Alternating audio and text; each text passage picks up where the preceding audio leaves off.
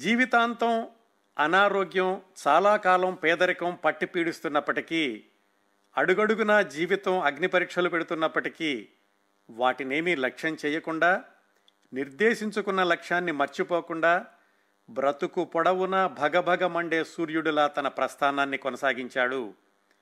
సామ్యవాద పునాదుల మీద కమ్యూనిస్టు సిద్ధాంతాల ద్వారా వర్గరహిత సమాజం ఏర్పడే పరిస్థితుల గురించి శాస్త్రీయ అధ్యయనంతో వేలాది పేజీల విశ్లేషణలు రాశాడు.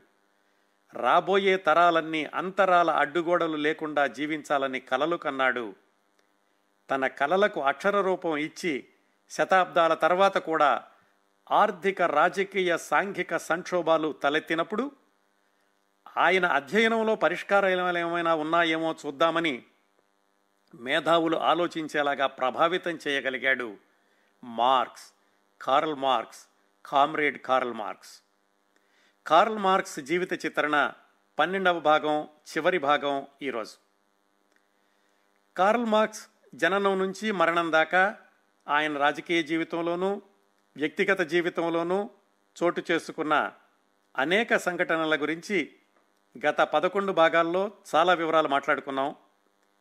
క్రిందటి భాగం అంటే పదకొండో భాగంలో పద్దెనిమిది వందల ఎనభై ఒకటి చివరిలో కార్ల్ మార్క్స్ భార్య జెన్నీ మరణం గురించి పద్దెనిమిది వందల ఎనభై మూడు జనవరిలో పెద్ద కూతురు జెన్నీ చెన్ మరణం గురించి అదే సంవత్సరం పద్దెనిమిది వందల ఎనభై మూడు మార్చిలో కార్ల్ మార్క్స్ మహా నిర్యాణం గురించి మాట్లాడుకున్నాం. కార్ల్ మార్క్స్ మరణం తర్వాత ఆయన మధ్యలో ఆపేసినటువంటి ఆ క్యాపిటల్ మిగతా పుస్తకాలన్నీ కూడా ఎంగెల్స్ తీసుకెళ్ళి వాటిని సంస్కరించేటటువంటి పనిలో పడ్డాడు.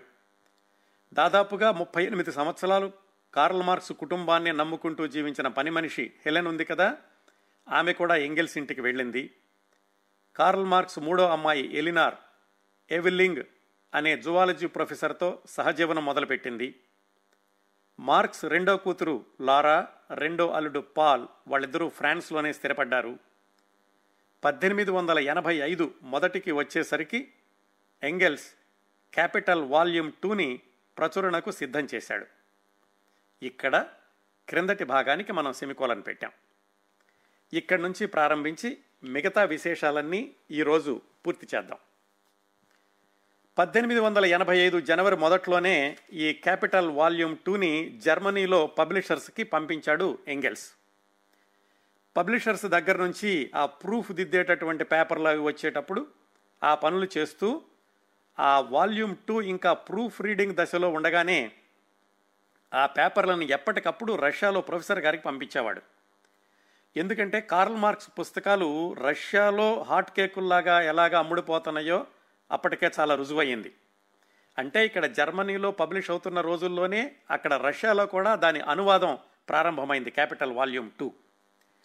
పద్దెనిమిది వందల ఎనభై ఐదు మేలో అంటే కార్ల్ మార్క్స్ డెబ్భై ఐదవ పుట్టిన రోజున ఎంగెల్స్ క్యాపిటల్ వాల్యూమ్ టూకి పీఠిక రాసిచ్చాడు. అంటే ముందు మాట.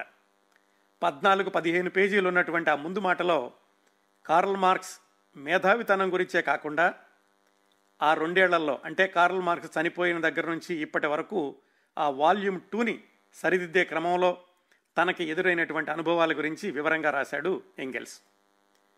నేను చనిపోయేలోగా వాల్యూమ్ త్రీ వాల్యూమ్ ఫోర్ కూడా మార్కెట్లోకి తీసుకురావాలని ఉంది అని ఆ పీఠకలో రాశాడు. మొత్తానికి ఆ ఎంగెల్స్ చేసిన కృషి పట్టుదల ఫలించి క్యాపిటల్ వాల్యూమ్ టూ పద్దెనిమిది వందల ఎనభై ఐదులోనే మార్కెట్లోకి వచ్చింది. కార్ల్ మార్క్స్ అనుకున్నట్లుగానే ఆ పుస్తకాన్ని కార్ల్ మార్క్స్ భార్య జెన్నీకి అంకితం అని రాశాడు ఎంగెల్స్. ఆ తర్వాత ఎనిమిది సంవత్సరాలకి పద్దెనిమిది వందల తొంభై మూడులో వాల్యూమ్ టూలో మరికొన్ని సవరణలు చేసి మళ్ళీ ప్రచురించాడు ఎంగెల్స్ అందుకే వాల్యూమ్ టూ గురించి చెప్పినప్పుడు చాలామంది పద్దెనిమిది వందల తొంభై మూడులో ప్రచురణ అయిందని చెప్తారు కొంతమంది పద్దెనిమిది వందల ఎనభై ఐదు అంటారు. పద్దెనిమిది వందల ఎనభై ఐదే సరైన సమాచారం. కాకపోతే ఎనభై తొంభై మూడులో మరికొంతగా సంస్కరించి దాన్ని మళ్ళీ ప్రచురించాడు ఎంగెల్స్ ఈ పద్దెనిమిది వందల తొంభై మూడులో వాల్యూమ్ టూ మళ్ళీ రెండోసారి ప్రచురించాక సంవత్సరానికి అంటే పద్దెనిమిది వందల తొంభై నాలుగులో క్యాపిటల్ వాల్యూమ్ త్రీని కూడా ప్రచురించాడు ఎంగెల్స్. ఈ క్యాపిటల్ వాల్యూమ్ త్రీ గురించి ఆయన పనిచేస్తున్న రోజుల్లో ఆయన దగ్గరికి ఈ సోషలిస్టు కార్యకర్త దంపతులు ఇద్దరు వచ్చేవాళ్ళు అతని పేరు కార్ల్ కాట్స్కి వాళ్ళ ఆవిడ పేరు లూయిస్. వాళ్ళిద్దరూ కూడా ఎంగెల్స్ దగ్గర ఉండి మాకు కార్ల్ మార్క్స్ అంటే చాలా ఇష్టం ఆయన పుస్తకాలను మేము కూడా సరిచేస్తాము అని స్వచ్ఛందంగా ముందుకొచ్చారు. అప్పుడు ఈ ఎంగెల్స్ వాల్యూమ్ త్రీ సరిచేస్తూ వీళ్ళిద్దరికీ కూడా వాల్యూమ్ ఫోర్ సరిచేయండి అని వాళ్ళకి పని అప్పగించాడు. అయితే ఎంగెల్స్ జీవించి ఉండగా ఆ వాల్యూమ్ ఫోర్ పని పూర్తి కాలేదు. పంతొమ్మిది వందల ఐదు పంతొమ్మిది వందల పది మధ్యలో ఈ కార్ల్ కాట్స్కి అనే ఆయనే క్యాపిటల్ వాల్యూమ్ ఫోర్లో కొంత భాగాన్ని తీసుకుని థీరీ ఆఫ్ సర్ప్లస్ వాల్యూ అనేటటువంటి పేరుతో ఒక పుస్తకం వేశాడు. ఆ తర్వాత ముప్పై ముప్పై ఐదు సంవత్సరాలకి ఈ క్యాపిటల్ వాల్యూమ్ ఫోర్ అనేది మూడు పుస్తకాలుగా ప్రపంచం ముందుకు వచ్చింది. ఇదండి మార్క్స్ జీవితకాలంలో చేసిన పని ఏమిటి? Capital one two three four. వేలాది పేజీల విశ్లేషణ సమసమాజం కోసం ఆయన ప్రతిపాదించిన సిద్ధాంతాలు.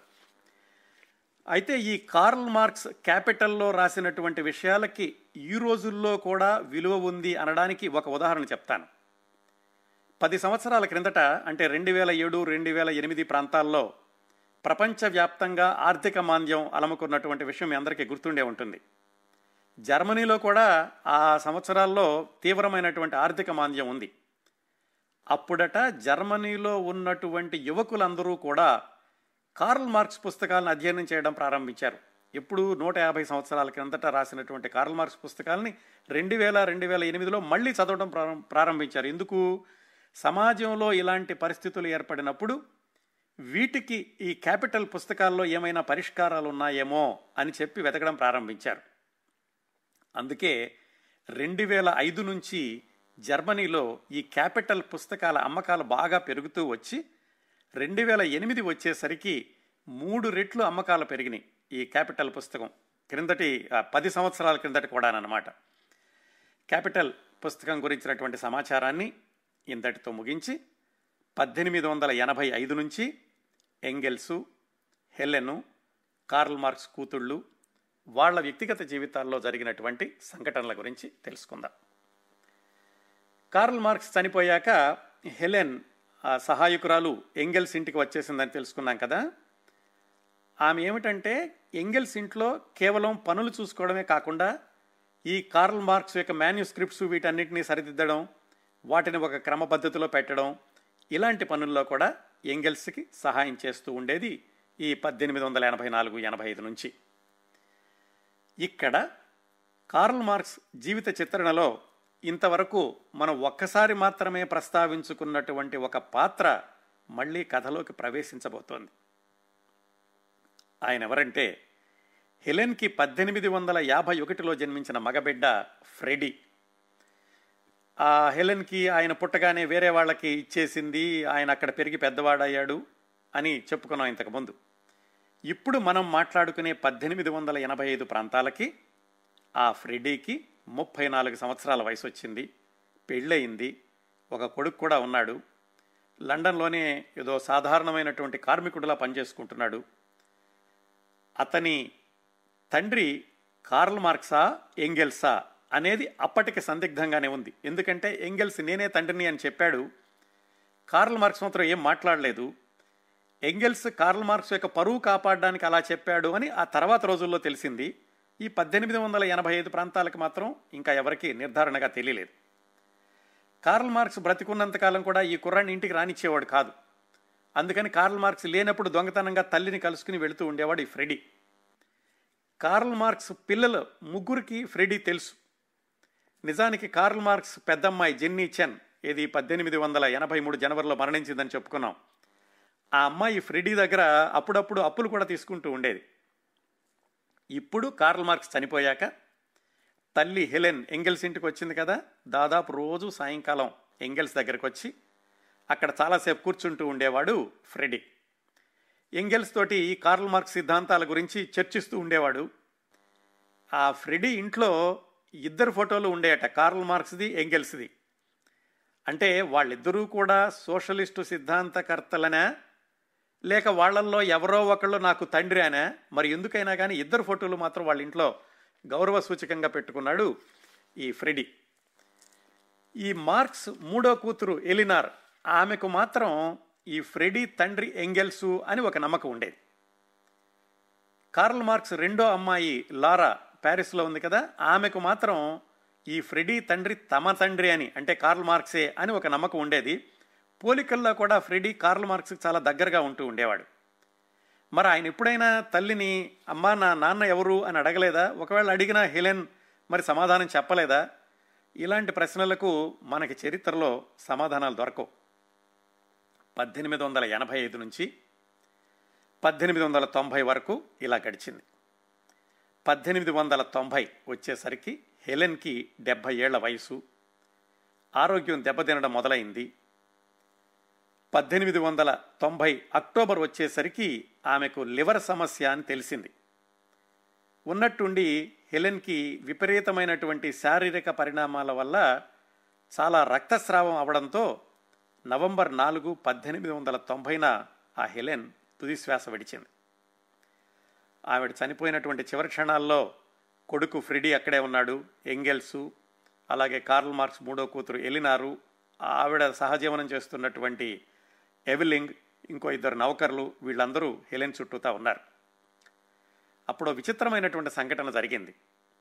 మరికొద్ది క్షణాల్లో ప్రాణాలు పోతాయి అనగా ఈ హెలెను ఒక చేత్తో ఎలినార్ చేతిని మరో చేత్తో ఫ్రెడీ చేతిని పట్టుకుని ఎలినార్ తోటి ఒక మాట అంది అమ్మా ఫ్రెడీకి ఆ పేరు చెప్పు అని కన్నుమూసింది అంటే ఫ్రెడీ తండ్రి ఎవరో ఎలినార్కి తెలుసని చెప్పమందా?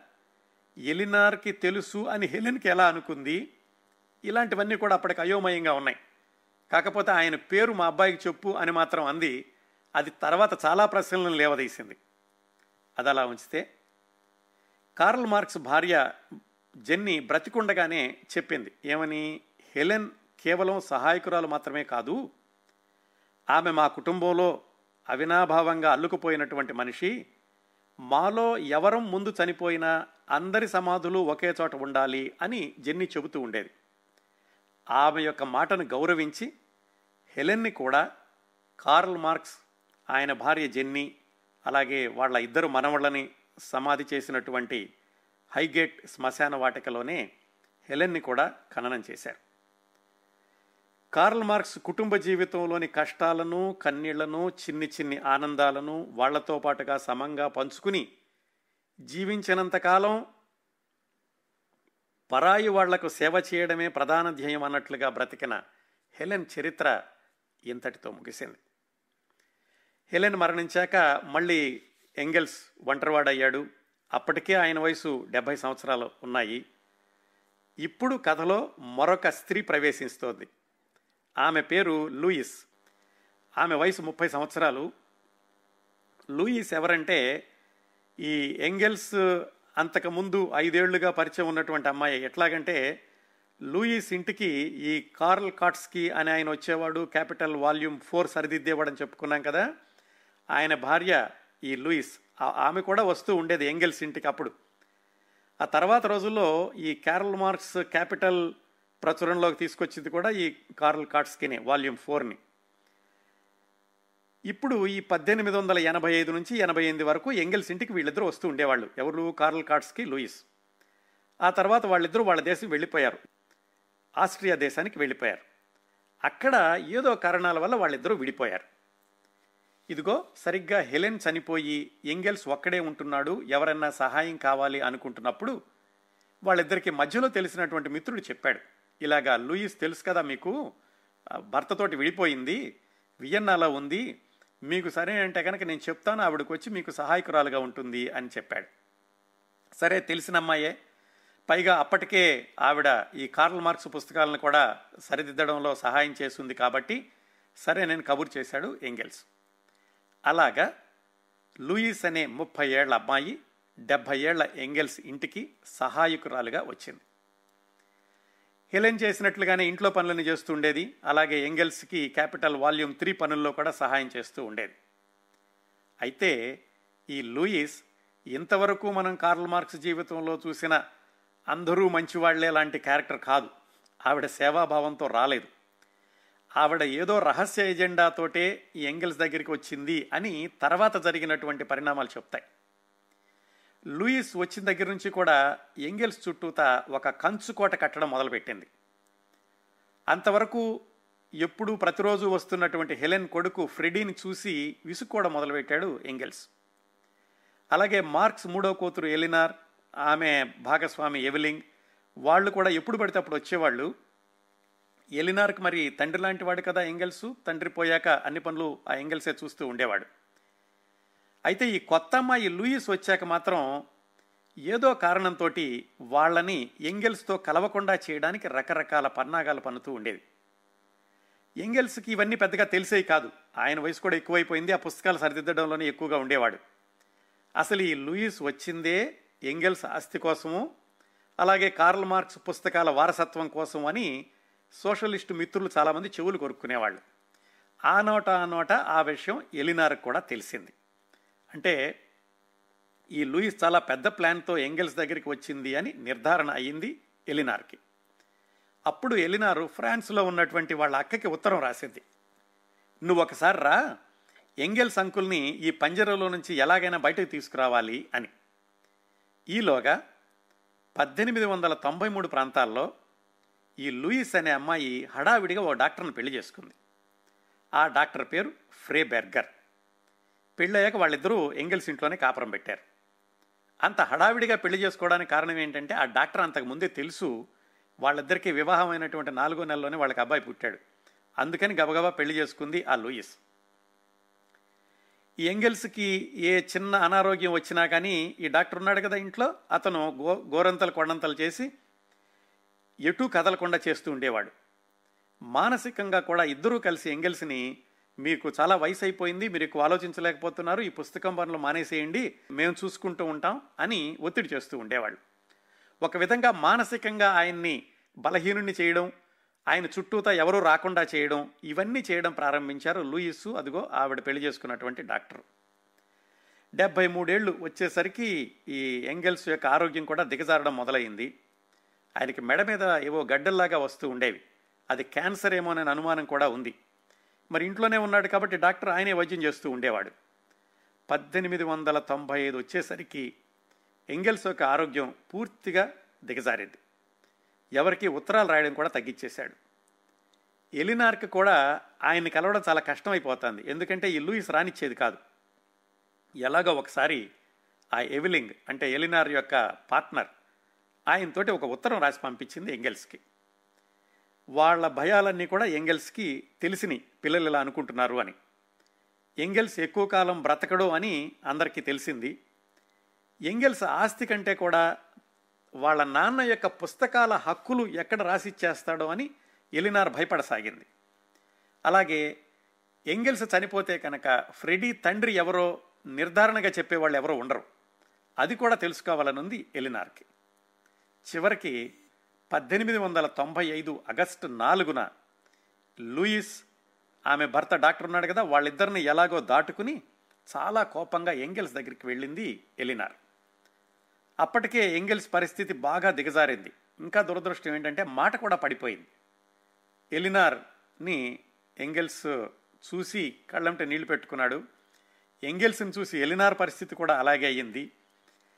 తమ అందరి కోసం తన జీవితాన్ని త్యాగం చేసుకుంటూ వస్తున్నటువంటి ఎంగెల్స్ దుస్థితిని చూసి ఎలినార్ తట్టుకోలేకపోయింది. ఒక పలక మీద ఏదో రాసిచ్చింది ఎంగెల్స్కి. ఎంగెల్స్ సమాధానం రాసి మళ్ళీ ఆ పలకని ఎలినార్కి ఇచ్చాడు. దాంట్లో ఏం రాశాడంటే ఫ్రెడీ నాన్న మీ నాన్నే అని రాశాడు అందులో. అంటే ఎలినార్ అడిగింది ఫ్రెడీ యొక్క నాన్న ఎవరు? అని. ఎవరో కాదు కార్ల్ మార్క్సే అని ఎంగెల్స్ ఆ పలక మీద రాసిచ్చాడు అంతవరకు కూడా ఎలినార్ ఏమనుకుంటోంది? ఫ్రెడీ యొక్క నాన్న ఎంగెల్స్ అయి ఉంటాడు అనుకుంటోంది. తన నాన్న అనుకోలేదు. కానీ ఆ ఫ్రెడీ యొక్క తండ్రి ఎంగెల్స్ కాదు అని తెలియగానే ఆవిడ యొక్క కిందనున్నటువంటి భూమి అంతా కూడా కంపించినట్లయింది. కాకపోతే ఆ క్షణంలో ఏమీ చేయలేదు కాబట్టి తండ్రి పోలికలు ఆ ఫ్రెడీలో ఎలా ఉన్నాయో గుర్తు చేసుకుంది అంతే. ఆ మర్నాడు పద్దెనిమిది వందల తొంభై ఐదు ఆగస్టు ఐదున డెబ్భై ఐదు సంవత్సరాల వయసులో ఎంగెల్స్ మరణించాడు. అతడి కోరిక ఏమిటంటే అంత్యక్రియలకు ఎవరిని పిలవద్దు అలాగే ఆయన యొక్క భౌతిక దేహాన్ని దహనం చేసి ఆ అస్థికలన్నింటినీ కూడా చితాభస్మాన్ని ఇంగ్లీష్ ఛానల్లో కలపమన్నాడు. అలాగే ఎలినారు ఎవిలింగ్ వెళ్ళి ఆ ఇంగ్లీష్ ఛానల్లో ఆయన యొక్క చితాభస్మాన్ని కలిపారు. ఇంతకీ మరి ఎంగెల్స్ ఆయన వీలునామాలో ఏం రాశాడు? ఆ వీలునామా ఆయన చనిపోయాక బయటకు వచ్చింది కాకపోతే ఆయన అందరికీ కూడా సమానమైనటువంటి న్యాయం చేశాడు. మార్క్స్ యొక్క మాన్యుస్క్రిప్ట్స్ ఉత్తరాలు వాటి హక్కులన్నీ ఎలినార్కే చెందాలి అని రాశాడు. ఇంట్లో ఉన్న వస్తువులు అవన్నీ లూయిస్కి చెందుతాయని రాశాడు. ఐదేళ్ళ నుంచి తన దగ్గర సహాయకురాలుగా ఉంది కదా. అలాగే తన పుస్తకాలు తన ఉత్తరాలు ఒక వెయ్యి పౌండ్లు అవన్నీ కూడా జర్మనీలో ఉన్నటువంటి సోషలిస్టు పార్టీ కార్యకర్తలకు చెందుతాయని రాశాడు. ఇంకా ఆయనకి మిగిలిన ఆస్తి ముప్పై వేల పౌండ్లు ఉంది ఆ ముప్పై వేల పౌండ్లని కూడా లారాకి ఎలినార్కి అంటే జెన్నీ చెన్ యొక్క పిల్లలకి అంటే కార్ల్ మార్క్స్ యొక్క ఇద్దరు కూతుళ్ళకి పెద్ద కూతురు పిల్లలకి అలాగే ఐదేళ్ళుగా తన దగ్గర ఉన్నటువంటి లూయిస్కి అందరికీ కూడా సమానంగా పంచాడు. అప్పటి వరకు సంవత్సరానికి నూట యాభై పౌండ్లతో జీవిస్తున్నటువంటి కార్ల్ మార్క్స్ పిల్లలకి ఒక్కసారిగా ఐదు వేల పౌండ్లు వచ్చాయి. ఈ విధంగా ఎంగెల్స్ శకం ముగిసింది. ప్రాణమిత్రులిద్దరూ కూడా అంటే కార్ల్ మార్క్స్ ఎంగెల్స్ పన్నెండు ఏళ్ళ వ్యవధిలో ఈ లోకాన్ని విడిచి వెళ్ళారు. ఒక శకం ముగిసింది వాళ్ళిద్దరితోటి. ఆ తరువాత ఇంకా కార్ల్ మార్క్స్ పిల్లలు ఉన్నారు కదా? ఇక్కడ లండన్లో ఉన్నటువంటి ఎలినారు ప్యారిస్లో ఉన్నటువంటి లారా వాళ్ళ పి- పెద్ద పిల్లల యొక్క పెద్దమ్మ యొక్క పిల్లలు వీళ్ళందరూ తర్వాత ఏమయ్యారు? వాళ్ళ యొక్క చివరి రోజులు ఎలా ఉన్నాయి? ఎలినార్ కార్ల మార్క్స్ యొక్క మూడో కూతురు. ఒక్కసారిగా ఊహించనంత ధనం వచ్చి పడింది. కానీ ఎందుకు? ఏమైందంటే మనం ఈ పది సంవత్సరాల్లో హెలెన్ గురించి ఎంగెల్స్ గురించి తెలుసుకున్నాం కానీ ఎలినార్ ఎవిలింగ్ అనే ఆయనతో సహజీవనం చేస్తుంది అనుకున్నాం కదా వాళ్ళ యొక్క ఆ లివింగ్ టుగెదర్ ఎలా గడుస్తుందో ఎక్కువగా మాట్లాడుకోలేదు. ఏమైందంటే వాళ్ళిద్దరి మధ్యన కూడా వాళ్ళు సహజీవనం మొదలుపెట్టిన దగ్గర నుంచి కూడా అంత సఖ్యత లేదు. ఎవిలింగ్ ఆయన బయట కార్యక్రమాలతోనూ నాటకాలతోనూ బిజీగా అయ్యి ఆయన జువాలజీ ప్రొఫెసర్ ఉద్యోగం కూడా మానేశాడు. ఇల్లు నడపాల్సిన బాధ్యత అంతా ఎలినార్ మీద పడింది. పత్రికలకు రాయడం అనువాదాలు చేయడం ఇలాంటి ద్వారా ఆదాయం కోసం ప్రయత్నాలు చేసింది ఈ ఎంగెల్స్ డబ్బులు వచ్చే వరకు. ఈ ఎంగెల్స్ డబ్బులు వచ్చిన దగ్గర నుంచి కూడా ఈ ఎవిలింగ్ విచ్చలవిడిగా ఖర్చు పెడుతుండేవాడు దాదాపుగా వాళ్ళకు వచ్చిన ఐదు వేల పౌండ్లలో మూడో వంతులు ఒక రెండు మూడు సంవత్సరాలనే ఖర్చు పెట్టేశాడు. దీని అంతటికి కూడా ఒక కారణం ఉంది. ఈ ఎవిలింగ్ చాలా విలాస పురుషుడు స్త్రీలోలుడు ఆ విషయం కూడా ముందే తెలుసుకున్నాం మనం. అందుకని చెప్పి ఆయన ఎక్కడెక్కడో ఎవరెవరితోనో తిరుగుతూ ఉండేవాడు. ఎలినార్కి మాత్రం అతను ఎలా ఉన్నా కానీ ఆయనతోటి సంబంధాన్ని కొనసాగి కొనసాగిస్తూనే వచ్చింది. వాళ్ళిద్దరూ బయట మాత్రం బయట కార్యక్రమాల్లో కలిసి ఉండేవాళ్ళు. ఇద్దరూ కలిసి అమెరికా వెళ్ళి పర్యటన చేసి అక్కడికి ఉపన్యాసాలు కూడా ఇచ్చారు. ఇంట్లోకి వచ్చే మాత్రం ఎడమొహం పెడమొహంగా ఉండేవాళ్ళు. ఎలినార్తో సహజీవనం కొనసాగిస్తున్నప్పటికీ కూడా మధ్య మధ్యలో వారం పది రోజులు కనపడకుండా వెళ్ళిపోయేవాడు ఎవిలింగ్. ఎక్కడికో వెళ్ళేవాడు. ఎక్కడికంటే ఏదో పని మీద వెళ్ళొచ్చాను అనేవాడు కానీ చూసిన వాళ్ళు చెప్పేవాళ్ళు ఎవరో అమ్మాయితో తిరుగుతున్నాడు అక్కడ అని. లూయిస్ వచ్చినటువంటి చివరి సంవత్సరాల్లో తప్ప ఎంగెల్స్ బతికున్నన్ని రోజులు కూడా ఎలినార్కి పెద్ద దిక్కుగా ఉండేవాడు. నిజానికి కార్ల్ మార్క్స్ కూతురు అందరిలోకి ఎలినార్ అంటే ఎక్కువ ఇష్టం ఎంగెల్స్ కూడాను. ఇప్పుడు ఆ పెద్ద దిక్కును కూడా కోల్పోయింది. ఇక తప్పనిసరిగా ఆమెకి మరొక దిక్కు అంటూ ఎవరూ లేరు. ఆ ఎవలింగే వచ్చినప్పుడు ఉండేవాడు వెళ్ళినప్పుడు వెళ్ళిపోతుండేవాడు. పద్దెనిమిది వందల తొంభై ఏడు వచ్చింది. అప్పటికి ఈ ఎంగెల్స్ చనిపోయి రెండు సంవత్సరాలు అయింది ఈ ఎవలింగ్ థియేటర్ నాటకాలు రాస్తూ నటిస్తూ తన వ్యక్తిగత జీవితంలో ఎలినార్కి తెలియకుండా ఒక కొత్త అంకం ప్రారంభించాడు. ఆ అంకంలో కథానాయక పేరు ఇవ. మన కథలో చాలామంది వస్తూ ఉన్నారు పాత్రలు. ఈ ఎంగెల్స్ చిట్ట చివరిలో లూయిస్ అన్న అమ్మాయి వచ్చింది. ఇదిగో ఇప్పుడు ఈ ఎవిలింగ్ జీవితంలోకి ఇవ అనేటటువంటి హీరోయిన్ వచ్చింది. అది ఏం జరిగిందంటే ఈ ఎవిలింగ్ నాటకాల్లో వేషాలు వేయడానికి వచ్చింది ఈ అమ్మాయి. ఆమె వయసు ఇరవై రెండు వేళ్ళు. ఇరవై రెండేళ్ళ ఇవ వాళ్ళ నాన్న సంగీతం టీచరు. చాలా అందంగా ఉండేది. ఎవిలింగ్కి అప్పటికి నలభై ఏడు సంవత్సరాలు. ఎలినార్తో పదమూడు సంవత్సరాలుగా సహజీవనం చేస్తున్నాడు. ఎలినార్ కూడా నలభై రెండు సంవత్సరాల వయసు వచ్చేసింది. మనిషి లావుగా అయిపోయింది. యవ్వనంలో ఉన్నటువంటి అందం అంతా కూడా కరిగిపోయింది. మరి యువలింగం అసలే జల్సారాయుడు. ఆ ఇరవై రెండేళ్ళ అమ్మాయిని ఇవాని ఎలా వల్ల వేసుకున్నాడో కానీ పద్దెనిమిది వందల తొంభై ఏడు జూన్ ఎనిమిదిన ఆ అమ్మాయిని వివాహం చేసుకున్నాడు. మరి అతను అప్పటికే విడాకులు తీసుకోనటువంటి ఒక వ్యక్తి. అందుకని అతను అతని పేరుతో వివాహం చేసుకోవడానికి కుదరదు. అందుకని నెల్సన్ అని పేరు మార్చుకుని ఆ పేరుతోటి ఆ యువాన్ని పెళ్ళి చేసుకున్నాడు. ఈ విషయం ఎవరికీ తెలియదు ఎలినార్తో సహా. పెళ్ళవగానే రెండు వారాలు ఇద్దరు మాయమైపోయారు. సరే ఎప్పుడు వెళుతూ ఉంటాడు వస్తూ ఉంటాడు కాబట్టి ఎలినార్ పెద్దగా పట్టించుకోలేదు దాన్ని. ఆ రెండు మూడు వారాల తర్వాత తిరిగి వచ్చి ఇంట్లో సామాన్లన్నీ హడావిడిగా సర్దుకుని ఎలినార్తో ఏం చెప్పాడంటే నేను అర్జెంట్ పని మీద వెళ్తున్నాను. ఇది చాలా రహస్యమైంది. ఎవరికి చెప్పకూడదు. పార్టీ పని మీద వెళ్తున్నాను. నేను ఎక్కడుంటానో కూడా తెలీదు. నాకేమన్నా కబురు చేయాలంటే పలానా యాక్టర్ ఉన్నాడు ఆ నాటకంలో వేసిన అతను అతనికి చెప్పు నా కబురు అందిస్తాడు అని హడావిడిగా ఇంట్లోంచి వెళ్ళిపోయాడు. వెళ్ళినారికి ఏమీ అర్థం కాలేదు. ఆమెకి ఇంకా ఉన్నటువంటి ఒకే ఒక్క తోడు లండన్లో ఫ్రెడీ ఇది హెలెన్ యొక్క కొడుకు తనకి వరుసకి అన్నయ్య అవుతాడు. అతనికి కబురు చేసింది. అన్నయ్య ఈ ఎవలింగ్ వ్యవహారం ఏదో అనుమానంగా ఉంది నువ్వేమైనా కనుక్కోగలవా అని. ఈ ఫ్రెడీనేమో ఎవిలింగ్ గురించి కనుక్కోవడం ప్రారంభించాడు. ఎక్కడో ఉంటున్నాడు. అప్పుడప్పుడు యూనియన్ మీటింగ్లకు వస్తూ వచ్చి కనిపించి హఠాత్తుగా మాయమయ్యేవాడు. ఈ ఎవలింగ్ వివా వివా అనే యువా అనే అమ్మాయితోటి కాపురం పెట్టాడని ఎవరికి తెలియదు అంతేకాకుండా అతడికి అంటే ఈ ఎవలింగ్కి యువాతోటి కాపురం మొదలుపెట్టిన కొద్ది రోజులకే తీవ్రమైనటువంటి జబ్బు చేసింది. ఆ విషయం చాలామందికి తెలియదు ఒక ఆరు నెలల తర్వాత ఎవిలింగ్ మళ్ళీ ఎలినార్ దగ్గరకు వచ్చాడు ఇప్పుడు పద్దెనిమిది వందల తొంభై ఎనిమిది జనవరిలో. మనిషి పూర్తిగా దిగజారిపోయాడు. డాక్టర్లు ఏమన్నారంటే అర్జెంటుగా అతనికి ఆపరేషన్ చేయాలి అన్నారు. ఎలినార్ ఒకసారిగా బ్యాంక్ బ్యాలెన్స్ చూసుకుంది. ఎంగెల్స్ దగ్గర నుంచి వచ్చిన వారసత్వ సంపదలో డెబ్బై శాతం ఖర్చు అయిపోయింది అంతా ఎక్కువగా ఆ ఎవిలింగే ఖర్చు పెట్టాడు ఆ మూడేళ్ళలో. అతను ఎన్ని చేసినా కానీ ప్రేమను చంపుకోలేక ఉన్న కొద్ది డబ్బులు కూడా ఖర్చు పెట్టి పద్దెనిమిది వందల తొంభై ఎనిమిది ఫిబ్రవరి ఎనిమిదిన అతనికి సర్జరీ చేయించింది. కాస్త తేరుకున్నాడు. తేరుకుని కాస్త బయటకు వెళ్ళేటటువంటి ఓపిక రాగానే ఆ లండన్ వెళ్ళిపోతుండాడు వీళ్ళు ఉండేది లండన్కి దూరంగా. మీరు ఒక్కళ్ళే వెళుతున్నారు ఆరోగ్యం బాగాలేదు కదా నేను వస్తాను అనేది వెళ్ళినారు. వద్దొద్దు నేనే వెళతానులే అనేవాడు. అంటే ఆ అమ్మాయి యువ దగ్గరికి వెళ్ళొస్తూ ఉండేవాడు. పద్దెనిమిది వందల తొంభై ఎనిమిది మార్చి ముప్పై ఒకటి వచ్చింది. మార్క్స్ మూడవ కూతురు ఎలినార్ జీవితంలో అది చివరి రోజు. ఏమైందంటే ఆ రోజు పొద్దున్నే ఎలినార్కి ఒక ఉత్తరం వచ్చింది. అందులో ఈ ఎవలింగ్కి ఇవాతో వివాహమైనటువంటి సంగతి వాళ్ళిద్దరూ కలిసినటువంటి ఫోటోలు ఉన్నాయి. ఇలాంటిది ఏదో జరిగి ఉంటుందని అనుమానిస్తోంది ఎలినార్కి ఇప్పుడు నిర్ధారణ అయ్యింది. ఇన్నాళ్ళు దారుణంగా మోసపోయాను అని తెలుసుకుంది. అప్పటికి ఎవలింగ్ ఇంట్లోనే ఉన్నాడు. కానీ అతన్ని ఏం అడగలేదు ఎలినార్. ఒక నిర్ణయానికి వచ్చింది.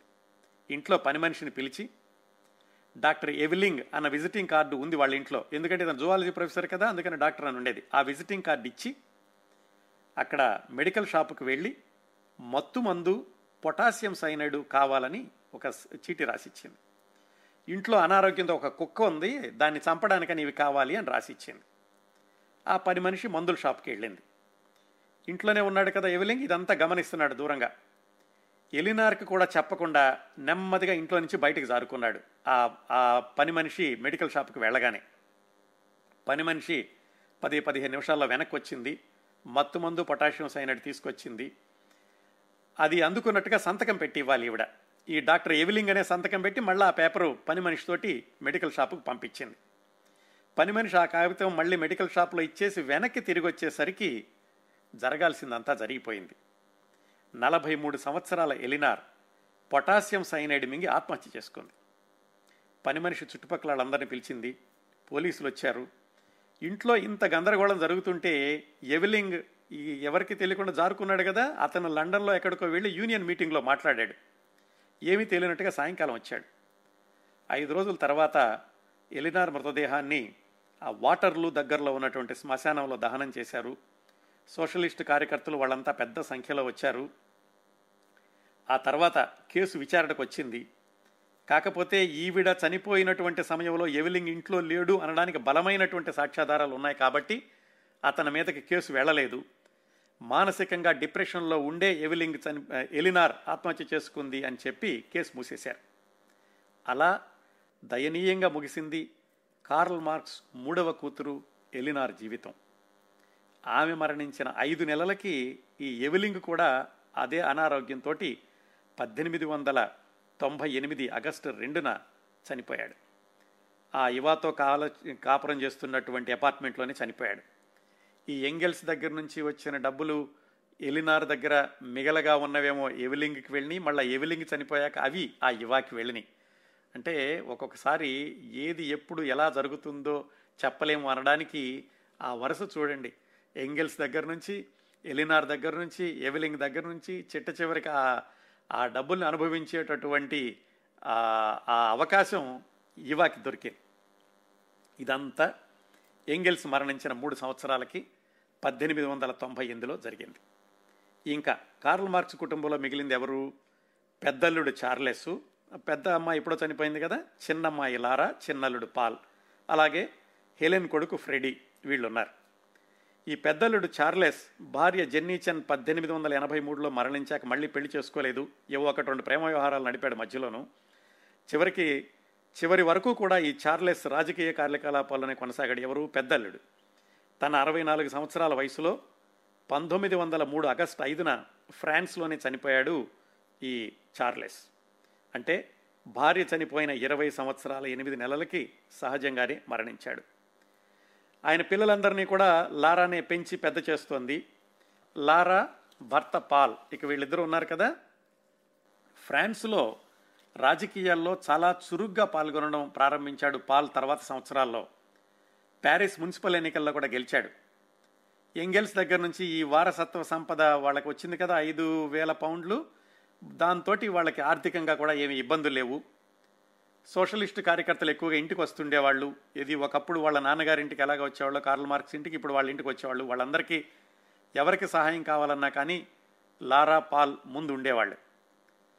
పంతొమ్మిది వందల పదకొండు అంటే ఇవి చాలా సంవత్సరాలు అయిపోయింది. ఇప్పటికే ఎలినార్ చనిపోయి పదమూడు సంవత్సరాలు అవుతోంది. పద్దెనిమిది వందల పదకొండు మొదటి నుంచి ఈ పాల్కి ఆరోగ్యం దెబ్బతింది. కాకపోతే బయట ఎవరికి చెప్పలేదు. తరచూ డాక్టర్ని కలుస్తూ ఉండేవాడు.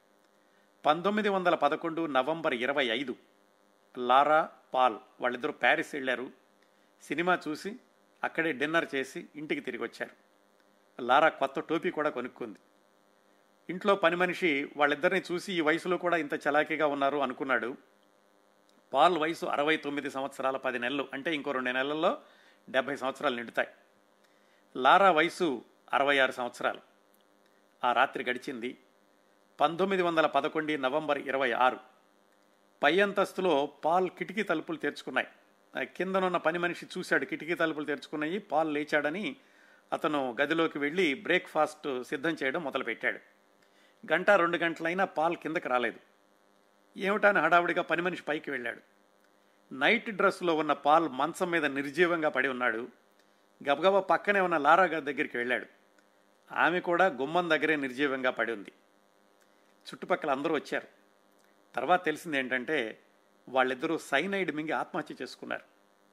ఇంకా పరిశోధనలో తెలిసింది ఏంటంటే లారానేమో ఆ క్రిందటి రోజే ఆ రోజు రాత్రే సైనైడ్ వేసుకుంది. పాల్ మాత్రం మర్నాడు పొద్దున్నే సైనైడ్ మింగాడు. ఆ రాత్రంతా కూర్చుని పాల్ ఉత్తరాలు రాశాడు. ఇంట్లో పని మనిషికి ఒకటి అలాగే జెన్నీ చెన్ వాళ్ళ పెద్దబ్బాయి అంటే తన వదిన గారి పెద్దబ్బాయి జానీ అని వీళ్ళింట్లోనే పెరిగాడు. అతనికి రాశాడు తాతగారు ప్రారంభించినటువంటి సోషలిస్టు కమ్యూనిస్టు ఈ ఈ ఉద్యమాన్ని కొనసాగించే బాధ్యత నీదే అని. ఆ తర్వాత తను ఒక సూసైడ్ నోట్లో ఎందుకు సూసైడ్ చేసుకుంటున్నాము అని రాశాడు. వృద్ధాప్యం చాలా భయంకరమైంది అది శరీరాన్ని మనసుని కూడా నెమ్మది నెమ్మదిగా నిర్వీర్యం చేస్తుంది. జీవితంలోని సంతోషాలన్నిటికీ సరిహద్దు ఈ వృద్ధాప్యం. నేను ఎప్పుడో నిర్ణయించుకున్నాను డెబ్భై సంవత్సరాల వయసులో మరణించాలి అని. ఇంకా రెండు నెలలు ఉండదనగానే ఇద్దరం కూడా ఐచ్ఛికంగా ఈ లోకం నుంచి వెళ్ళిపోతున్నాం. ముసలవాళ్ళగా బ్రతికి ఈ లోకానికి భారం అవడం ఇష్టం లేదు. సంతోషంతోనే మా జీవితానికి ముగింపు పలుకుతున్నాం. గత నలభై ఐదు సంవత్సరాలుగా మా జీవితాలని ఏ ఆశయాలకైతే అంకితం చేశామో ఆ ఆశయాలు సిద్ధిస్తాయి. కార్మికులకి అంతిమ విజయం అవుతుంది. కమ్యూనిజం వర్ధిల్లాలి. అంతర్జాతీయ సోషలిజం వర్ధిల్లాలి అని ఆయన చిట్ట చివరి సూసైడ్ నోట్లో రాశాడు పాల్. పంతొమ్మిది వందల పదకొండు డిసెంబర్ మూడున వాళ్ళిద్దరి మృతదేహాలని కూడా ప్యారిస్లోనే లాచైజ్ శ్మశాన వాటికని అక్కడ ఖననం చేశారు. వాళ్ళ శవపేటికని ఊరేగింపుగా తీసుకెళ్ళినప్పుడు ప్యారిస్ వీధులన్నీ కూడా ఎర్ర జెండాలతో మెరిసిపోయాయట. దాదాపుగా ఎనిమిది వేల మంది పైగా కార్యకర్తలు ఆ ఊరేగింపులో పాల్గొన్నారు. ఆ తర్వాత పెద్ద సభ జరిపారు. ఆ సభలో వివిధ దేశాల నుంచి వచ్చినటువంటి పార్టీ కార్యకర్తలు అందరూ కూడా ప్రసంగించారు. వాళ్ళల్లో రష్యా నుంచి పారిపోయి ప్యారిస్లో తలదాచుకుంటున్నటువంటి నలభై ఒక్క సంవత్సరాల కార్యకర్త ఒక అతను అతని పేరేంటో తర్వాత చెప్తాను. అతను ప్రసంగిస్తూ ఈ అమరజీవుల ఆశయ సిద్ధి కోసం పోరాడుదాం. తిరుగులేని పోరాటమే మనకు ఊపిరి కావాలి. విప్లవం వర్ధిల్లాలి కార్మిక రాజ్యం రావాలి అని నినాదాలు ఆవేశంగా చేసినటువంటి ఆ రష్యన్ కార్యకర్త ఎవరో కాదు. ఆ తర్వాత ఆరు సంవత్సరాలకి బోల్షవిక్ విప్లవానికి నాయకత్వం వహించి రష్యా రష్యా అధికారాన్ని చేజెక్కించుకున్న విఐ లెనిన్. లారా పాల్ వీళ్ళిద్దరూ చనిపోవడంతో మార్క్స్ ఎంగెల్స్ల యొక్క కుటుంబ సభ్యుల మొదటి తరం ముగిసింది. ఇంకా ఫ్రెడీ ఉన్నాడనుకోండి. ఈ లెనిన్ స్థాపించినటువంటి కమ్యూనిస్టు ప్రభుత్వాన్ని చూడగలిగింది కార్ల్ మార్క్స్ యొక్క కుటుంబంలో ఆ ఫ్రెడీ ఒక్కడే. ఆ ఫ్రెడీ పంతొమ్మిది వందల ఇరవై తొమ్మిది వరకు ఉన్నాడు. అప్పటికి అతని వయసు డెబ్బై ఏడు సంవత్సరాలు. అప్పుడు మరణించాడు అతను.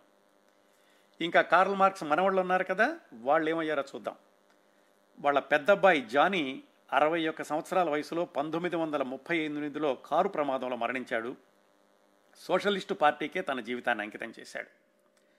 రెండో అబ్బాయి ఎడ్గర్ డాక్టర్గా చక్కటి జీవితాన్ని గడిపాడు. అయినా కా- పార్టీ కార్యక కార్యకలాపాల్లో పాల్గొంటూ ఉండేవాడు. ఈ కా- కార్ల్ మార్క్స్ వారసులందరిలో కూడా కాస్త మంచి జీవితాన్ని గడిపింది ఈ ఎడ్గర్ అనేటటువంటి డాక్టరే. అతని చెల్లెలు ఆమె పేరు కూడా జెన్నీనే. ఆమె ఓప్రా సింగర్గా ఉండేది. ఆవిడ వివాహం చేసుకోలేదు. ఈ అన్నయ్య ఎడ్గర్ దగ్గరే ఉండేది ఇంకొక అబ్బాయి ఉన్నాడు మెర్సెల్. అతను పత్రికా విలేకరిగా పనిచేశాడు కానీ అతను కూడా చాలా పేదరికంలోనే మరణించాడు. ఇంతటితో కార్ల్ మార్క్స్ తరం ఆయన పిల్లల తరం మనవళ్ళ తరం సమాప్తం అయ్యాయి. కార్ల్ మార్క్స్ ఎంగెల్స్లు ప్రతిపాదించిన సిద్ధాంతాలు మాత్రం ఇప్పటికీ కొంతమందికి అధ్యయనాంశాలు మరికొంతమందికి విమర్శనాంశాలుగా ఏమైనా కానీ సజీవంగా ఉన్నాయి. ఇదండి కార్ల్ మార్క్స్ జీవిత చిత్రణ. పన్నెండు వారాలుగా మనం మాట్లాడుకుంటున్న కార్ల్ మార్క్స్ జీవితంలోని వ్యక్తుల్ని చూసినట్లయితే అందరిలోనూ కనిపించే గుణం త్యాగం నిస్వార్థత. కార్ల్ మార్క్స్ తన జీవితాన్ని శ్రామిక రాజ్య స్థాపన కోసమని త్యాగం చేస్తే భార్య పిల్లలు ఎంగెల్సు పని మనిషి హెలెన్ వీళ్ళందరూ కూడా కార్ల్ మార్క్స్ కోసమని తమ త్యాగాలు చేశారు. కార్ల్ మార్క్స్ కూతుళ్ళు అల్లుళ్ళు మనవళ్ళు కూడా ఆయన ఆశయాలను ముందుకు తీసుకెళ్ళడంలో తమ వంతు పాత్ర పోషించారు. అదొక మహాప్రస్థానం లాంగ్ మార్చ్. ఒకసారి కార్ల్ మార్క్స్ వాళ్ళ కూతుళ్ళు వాళ్ళ సంతానాలని పరిశీలిస్తే కావాలని పేదరికాన్ని కౌగిలించుకున్న కార్ల్ మార్క్స్ పిల్లలకు కూడా ఆ పేదరికాన్ని వారసత్వంగా ఇచ్చాడు అనిపిస్తుంది. ఆయనకు ఏడుగురు సంతానం అయితే నలుగురు చనిపోగా ముగ్గురు మిగిలారు. పెద్దమ్మాయికి ఆరుగురు సంతానంలో ఇద్దరు చనిపోగా నలుగురు మిగిలారు. రెండో అమ్మాయి ముగ్గురు సంతానంలో ముగ్గురు కూడా మరణించారు. మూడో అమ్మాయికి అయితే అసలు పిల్లలు లేరనుకోండి. ఇది కార్ల్ మార్క్స్ యొక్క వంశవృక్షం. ఎంగల్స్కి పిల్లలు లేరు. హెలెన్కి పుట్టినటువంటి ఫ్రెడీ ఆ తర్వాత ఆయన కూడా డెబ్బై ఏడు సంవత్సరాల నుండి చనిపోయాడు. ఈ లాంగ్ మార్చ్ ఈ మహాప్రస్థానం పన్నెండు భాగాలుగా మనం మాట్లాడుకుంటున్న కార్ల్ మార్క్స్ జీవిత చరిత్ర ఎనిమిది గంటల నికర ప్రసంగ సమయం ముగింపుకు వస్తోంది. ఒక విషయం గుర్తుపెట్టుకోవాలి మనం. రెండు వందల సంవత్సరాల క్రిందటి చారిత్రక విషయాలను మనకు అంతగా పరిచయం లేని పేర్లు అలాగే ఆ ప్రదేశాలు వీటన్నిటినీ వీలైనంత సరళతరంగా మీకు అందించేటటువంటి ప్రయత్నం చేశాను. ఈ ప్రయత్నంలో నేను ఎంతవరకు సఫలీకృతమో అయ్యాను అనేది విజ్ఞులైనటువంటి శ్రోతలు మీరు చెప్పాల్సిందే. కార్యక్రమానికి ముగింపుగా పంతొమ్మిది వందల ఎనభై మూడులో కార్ల్ మార్క్స్ శతవర్ధంతి సందర్భంలో ప్రముఖ కవి ఆరుద్ర గారు మార్క్స్ గురించి ప్రజాశక్తి పత్రికలో వ్రాసినటువంటి ఒక సుదీర్ఘ కవిత నుంచి కొన్ని భాగాలు చదివి వినిపిస్తాను. అరుదైనటువంటి ఈ కవితను మనకు అందించింది ప్రముఖ రచయిత పాత్రికేయులు తెలకపల్లి రవి గారు తెలకపల్లి రవి గారికి కృతజ్ఞతలు తెలియచేస్తూ ఆ కవితలోని భాగాలు మీకోసం. శతాబ్దాల పెనుచీకటి చెండాడే ప్రభాకరుడు కార్మికులకు కర్మసాక్షి జనస్వామ్య దినకరుడు ప్రష్యాలో ప్రభవించను రష్యాపై ప్రసరించను. స్వదేశాన వెలికాబడి విదేశాలలో అలజడి ప్రతిరోజు ప్రవాసిగా పరదేశపు నివాసిగా విశ్వనరుడు బ్రతికినాడు విశ్వమునే జరిపినాడు. సమరశీల కార్యవాది సామ్యవాద ఖడ్గధారి వర్గతత్వ మెరుకపరచి వర్గ కలహ బోధ చేసి బూర్జువాల దోపిడీని నిర్జించే దారి చూపి ప్రణాళిక రచించినాడు ప్రభంజనం రేపినాడు. ఎందరూ కావించలేదు ఇలలో సిద్ధాంత రచన. అందరికీ సాధ్యపడిన ఆశయాల ఆచరణ. కామ్రేడ్ కార్ల్ మార్క్స్ కమ్యూనిజం పితామహుడు శాస్త్రీయ సామ్యవాద ప్రతిష్టాపన బాధ్యుడు. నిజం నిజం కమ్యూనిజం నిలపరా మన ఎర్రధ్వజం నిజం నిజం కమ్యూనిజం నిధులన్నీ అవిభాజ్యం. నిజం నిజం కమ్యూనిజం హజమన్నది ఇక పూజ్యం. నిజం నిజం కమ్యూనిజం ప్రజారాజ్యమిక సాధ్యం. లాల్ సలాం కార్ల్ మార్క్స్.